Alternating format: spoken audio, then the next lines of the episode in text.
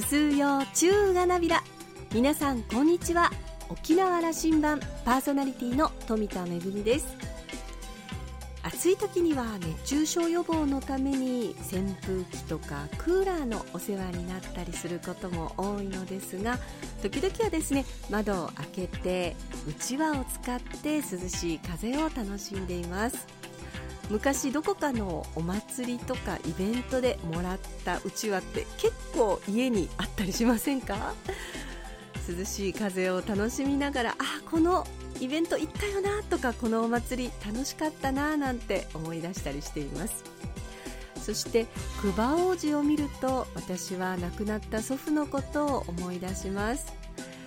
祖父は普段はとっても厳しい人だったんですけれどもあの寝るときはとっても優しくてですね私たち孫が暑い夜でもちゃんと寝れるようにということで寝つくまでずっと久保王子で仰いでくれていたんですよね。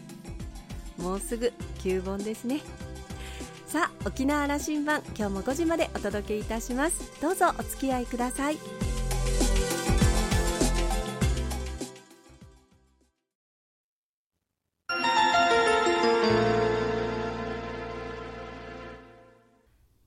那覇空港のどこかにあると噂のコーラルラウンジ。今週は前参議院議員の糸数恵子さんとラウンジ常連客で沖縄大学地域研究所特別研究員の島田克也さんのおしゃべりです。糸数さんは1947年生まれ読谷村のご出身です。県立読谷高校卒業後沖縄バスでバスガイドを長年務め常に平和の視点と沖縄独自の自然や文化にスポットを当てて沖縄を伝え続けました。平和バスガイドの先駆け的な存在です。その後専門学校の講師や大学の非常勤講師を経た後1992年に沖縄県議会議員に初当選。さらに2004年には平和の一議席を訴えて参議院選挙に立候補し当選を果たしました。昨年まで参議院議員として平和人権環境問題などを中心に政治活動を精力的に展開されました。糸数さんに改めて参議院議員時代を振り返っていただきます。それではお二人のおしゃべりをどうぞ。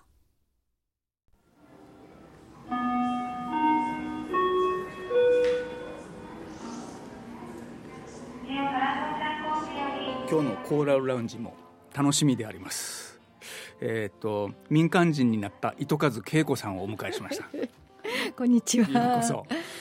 呼んでいただいてありがとうございます、うん、あの政治の世界に行かれたのが1992年か3年どっちですか？92年ですね。県議会議になられて、はい、で、えー、去年民間人になられたはい。こ こういう言い方でいいんですかな？ですね。まあ民間人というかもともと民間人ですよ。政治の世界にいる方というのはあの別の世界の川一つ渡るんじゃないかと。あのこっち側にいる人間からするとですねいや大変な重荷を背負うからそういう意味においてあの川の向こうにおられる方だというふうに思ってしまうんですがね。今日こう考えながら恵子さんといつ初めてお会いしたかなというのを僕思い出していたんですよ。ええ、そうするとね、うん、2000年の那覇市長選挙の時、ええ、これはあのお江戸まり厚生さんが4期務められて次にという時あの引退なさって、どういう戦いだったかというと保守自公まあ自公といったまあ言ってましたね。うん、ね。小長武さん、はい、新人、はい、そしてこあのえー、恵子さんたちが応援する新人堀川美智子さんという市役所の部長さんが出てこられてねちょっと、はい、これあの心情的に私あの恵子さんのところにあの政策作りで応援に入っていましてね、はい、そうでしたね。覚えていただいてます。いや経済の部分が弱いんだからあなたちょっと来てという話をしたので、うん、あの応援させていただいておりました。よく覚えております。で奥様の手作りのケーキも確か差し入れしていただいた。美味しかったな。あの時にあ恵子さんあ県会議員にこういう方がいるんだという話をしながら、ええ、で、はい、向こう側にはすごく強力でガリガリあの時代をこうあの切り開いていた小中武さんがいたと。そうですね。まあ県議会の頃からご一緒だったのでええ、県議の時に実はサンフランシスコを視察に行った時、うん、米軍基地のその跡地利用今問題になっている PFOS、まあ、そういうね基地の環境問題で行った時に彼がやたらサンフランシスコのこの市長の銅像の前で写真撮ってるんですよ。うんうん、あ狙ってるのはな市長なんだなって なんかピンときてたんですね、うん、宇永武さんが。おそらく誰もまだ知らない。いや本人の気持ちの中には。市長選挙のどのくらい前のことですか？うん2年ぐらい前でしたかね、うん、なので私の気持ちの中にはやっぱりお父様の経歴であるとか、うん、あの尾長さんのこれまで歩んできたところから考えていくときっとそうなんだろうと、うん、あのまあ、彼が誰かに写真撮って撮ってって言ってね私たちも隠れてピチッと 撮ったそういう覚えがあったのでやっぱり行き着くところはそこだったんだっていう、うん、妙に納得した戦いでした。それが2000年のあの市長選挙だった。そうですね。はい、はい。えー、恵子さんはそれを相手方に向かいながら戦う関係だったと、うん、そうでしたしたね。いや、小永さんはこあのこのコーラルラウンジにも来ていただいて僕議論をしましたけどももともとあの自身の政治的な目標は那覇市長として那覇市をどうしていくかとこれができればもう自分は本望だったと。あの県知事というのは、あのなんかこうプラスアルファだったんだぐらいなことをおっしゃってたんだけども、まあ、那覇市長確かにそうですね、うん、そう思いますよ、うん、そういうスタンスはずっと持っていらしたと思います、うん、あのー、まあ、それが2014年のあの選挙で。覚えてますよ、恵子さんと。2014年の1月頃に僕はどこかで立ち話してね、恵子さん本当に尾長さんを押すのと、うん、そうよ、もう、はい、あのその道しかない。ということの,、あのうん、キラッと目をなさった。うん、覚えています。ややっぱりねやっぱり沖縄救うにはどうするのかっていうのは、うん、あのたとえ保守の立場であっても当時革新と言われた立場であっても変わらないっていうのはね、あの彼と接しててよく感じたところです。まあ、県議会の頃はあの太田知事を相手にものすごい戦いをしましたけど、でもやっぱりこう時間が経っていて尾長さんを取り巻いているいわゆる市役所の中のまあいいポストについてるというのかアドバイザーしてるのはみんな私たちの仲間でしたからやっぱりそこから行くと、まあ、当然この道に進むだろうなという思いも実はありました。うんでもどこかに認めたくないっていうのはあるじゃないですか、もしかしたら裏切られるんじゃないかという不安感っていうのかな。それずっと思ってましたけどまあ教科書問題であれだけ力を入れているということを考えていくとやっぱりここは一緒に頑張るしかないって思いました。参議院議員として東京で,、はい、で3回選挙を戦ってこれ3期を務めになったと言っていいのかな？あの、まあ、県知事選挙があったりしたのでね、ね、あのフルフルの3期じゃないけどもそうです、ね、3回選挙を戦って参議院務められた。あの、はい。どうぞ2分ぐらいで参議院議員時代を振り返っていただきたい、うん、そうですね。参議院思わぬところにチャンスが来たっていうところでしたから、うん、まあ1期目、えー、野党共闘で頑張りました。途中で知事選挙これ正直言って私あと4年参議院残ってるのにと思いつつも基地問題をまさかね、えー、放り出してっていうわけにいかないので飛び込んだっていうこともそうだろうなと。あの家中の栗を拾うよりも東京であの沖縄のことを訴えているものが自分の役割というふうに思っているだろうなと僕は想像していました。いや思ってました。それでも、うん、あの有権者の皆さんには申し訳なかったんですけど私はあの大学院を観光を専門にちょっと学びたいと思ってその手続きもしていましたので辛かった選択でした、うん、まあ、でもやりましたしだから次があった、う？ん、あの中山さんに敗れたあの選挙。そうですそうです。どうどう振り返ります？いやもう敗れて当然の選挙でしたよ。相手がゴール寸前に来ているのに、うん、ゴール目の前にしてるのを追っかける。だってもう2週も3週も抜かれてるのにいくら私体力あってもそこまで追いつかないっていうのは、うん分かってましたけどギリギリとか稽古しかいないと言って担がれたのね。そうでした。あの、中山さんに言わせると僕どこで聞いたかな。あの恵子さんに僕のところで副知事してもらいたかったぐらいなのになと。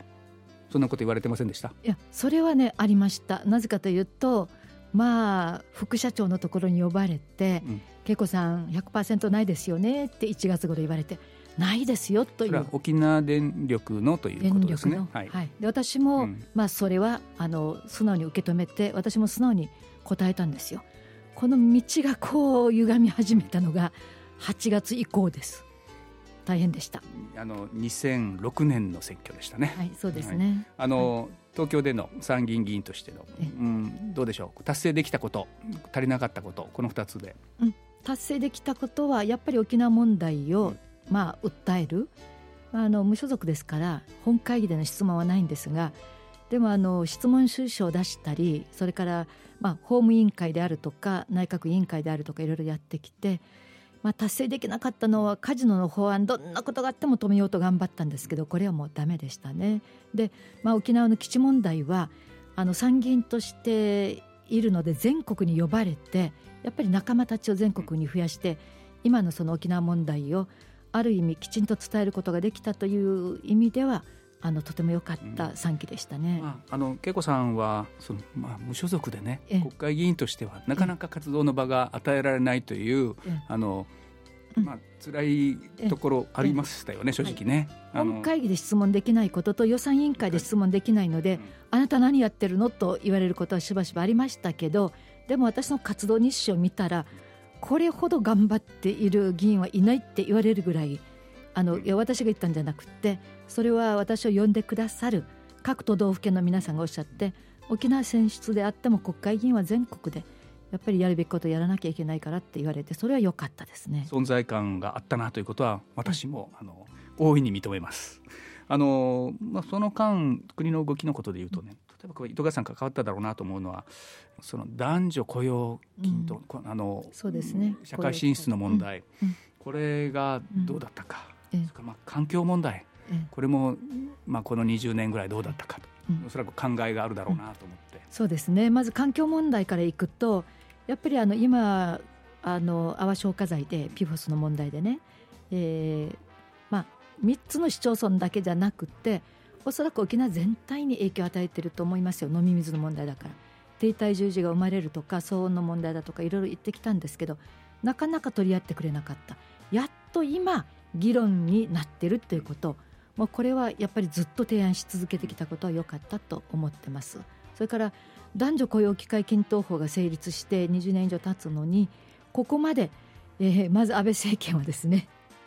2期目の政権になった時に一番の命題はやっぱり女性の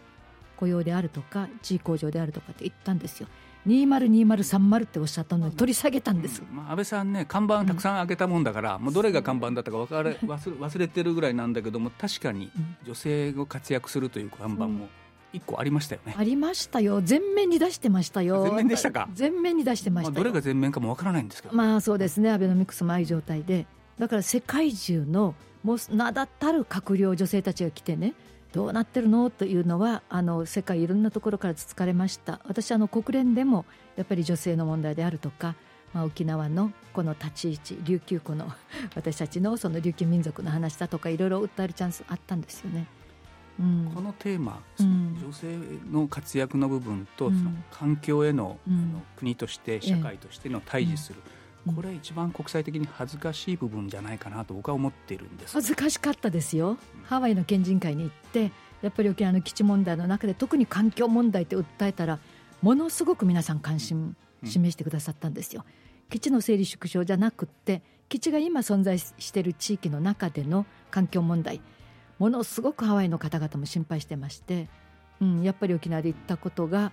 今頃国会でこれだけ騒がれているんですけど。女性の社会進出もね、うん、あの政治への進出もどうですかね？20年経って。140か国の中で115番っていうこんなこんな恥ずかしいことない。進んだというよりも相対的に後退したのかもしれませんね、うん、いや後退してます、ね、世界中が進んだ中でね。私がよく行くフィンランドは19名の閣僚の中の12名女性なんですよ。日本の閣僚これまで5人いた女性閣僚が3人に減ったということも含めてやっぱり必ずしもトップに立つ人のことだけ言うんじゃないんですけど企業の面でも女性の国会議員が少ないという面でもかなり後退しています。恵子さん、はい、今あの安倍政権の中での,、その女性の政治家、はい、まああの有料株の皆さんで一人挙げるとすれば期待してるわよという人がいれば誰ですか？あのこれは与野党問わず、うん、いやもう与党からにしましょう今は、うん、やっぱり野田聖子さんですね、うん。はい、私は夫婦別姓というのをずっと訴えてきて法務委員会でもねこれあの選択的夫婦別姓ですから、うん、結婚前の姓を、え結婚するときに女性が選ぶって言ってこれは自由であるはずなんですけど、もう安倍政権全然認めないんですけど野田聖子さんもこの件に関しては一緒にやっていきましょう。いや野田聖子は総理の可能性がある人だからありますよ。聞いたんですけどね、うんうん、野党のことを聞きましょう、うん、どうやらあの民主党分かれてまた一つなるなるかなと思ったらまたダメだという話になって。そう。ですね。がっかりなさってんでしょ、うん、一緒にならないと戦いは勝てないんですよね、沖縄もそうなんですがやっぱり弱い人たちは多少の違いを乗り越えて一緒になっていく。これを成功事例がオール沖縄の尾長知事が誕生した事例だと思うんですよ。それに学ぶ学ぶって言いながら学びきれてないのは日本の野党ですね。あの、うん、だからまだまだ期待が持てないとかも、うん、いつ持てるんですかね。いや期待はしてますよ、まあ、あの も持てないと言ったってあのノーと言ってる人はもう4、5名今今のところね。ですからやっぱり野党がまとまって政権を取るよというぐらいの気概を持ってやっていかないと。その緊張感がないので、日本の政治が停滞してしまったということは、うん、やっぱり僕はみんなが認めるところそうだと思いますよ、うん、そう思います。アメリカ見てくださいよ。今 11月大変期待してますけどトランプ政権どうなるのか。あの女性大統領の候補、うん、なんか楽しみですね。あいやごめんなさい。あの僕は大統領候補と言ってしまうのはまあ4年 ,4 年後はそうなってる可能性高いと言われていますから。そうですね。そうですねあの実際にお目にかかったこともありますがこれまでにねそういう意味ではすごく期待しています、うん、あの女性でありそして、うん、あの人種的にもマイノリティそうですね。はい。有色人種。アメリカ大統領になる可能性がある、うん、はい。そうですね。オバマさんに次いで またあの白人だけではないということをねしっかり移民国で実現させてほしいですね。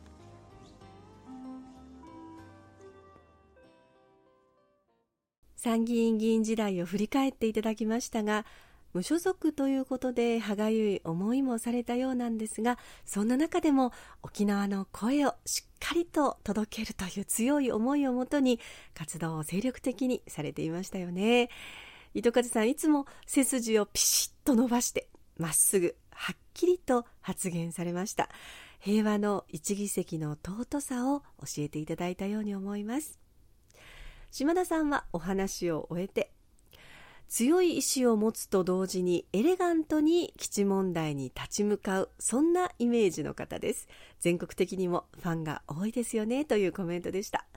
お二人のお話はこの後まだまだ続いているようですのでこの続きはまた来週お届けいたします。今週のコーラルラウンジは前参議院議員の糸数恵子さんとラウンジ常連客で沖縄大学地域研究所特別研究員の島田克也さんのおしゃべりでした。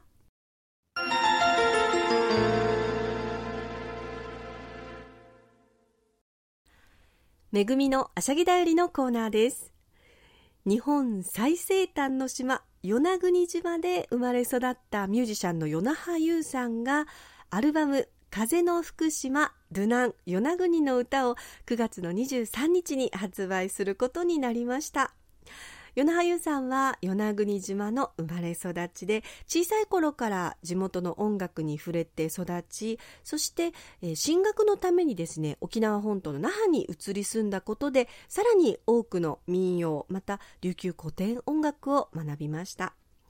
与那国島に戻ってからは、えー、島内外でのライブ活動を行いながら実はもう一つの顔としても活躍をしてるんですよね。与那覇民具の代表として、えー、クバを使った民具ですね例えばお皿だったり、えー、カゴだったり水汲みだったりとにかく何でもクバを使ってできちゃうということで別名クバの魔術師ともあの言われてるそうなんですがえー、こうした民芸作家としてさらにはミュージシャンとして、えー、子育てをしまたあの、ね、地域の行事にも積極的に関わって地域を大切にしながらこう生活の中でさまざまな活動をされているという与那覇優さん。今回の CD の中には、えー、奥様それから妹さんもね参加されているそうなんですが奥様の恵子さんはえー、今回歌、島太鼓兵士を担当されてるんですがあの実はまだ彼女がね高校生だった頃に一緒に舞台を作ったことがあって今でもねあの SNS なんかでお互いの活動をチェックしたりしてるんですけれども、えー、今回は家族も一緒になって生まれたアルバムということで、えー、与那国の民謡ですとか、えー、伝承歌なんかもね入っているというアルバムになっています。アルバム「風の福島ルナン与那国の歌」9月23日に発売されます。とっても楽しみです。めぐみのあしゃぎだよりのコーナーでした。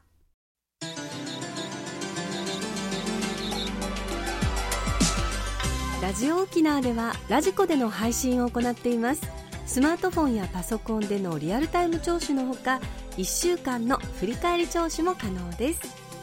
さらに沖縄羅針盤の過去の放送音源はポッドキャストでも配信しています。こちらはラジオ沖縄のホームページからアクセスしていつでもお楽しみいただけます。沖縄羅針盤のホームページでは番組情報の発信のほか私富田恵とコーラルラウンジ常連客の島田克也さんのフェイスブックへもリンクしておりますのでお時間のある時にぜひこちらもチェックしてみてください。沖縄羅針盤今週も最後までお付き合いいただきまして一平二平デービル。そろそろお別れのお時間です。パーソナリティは富田恵でした。それではまた来週。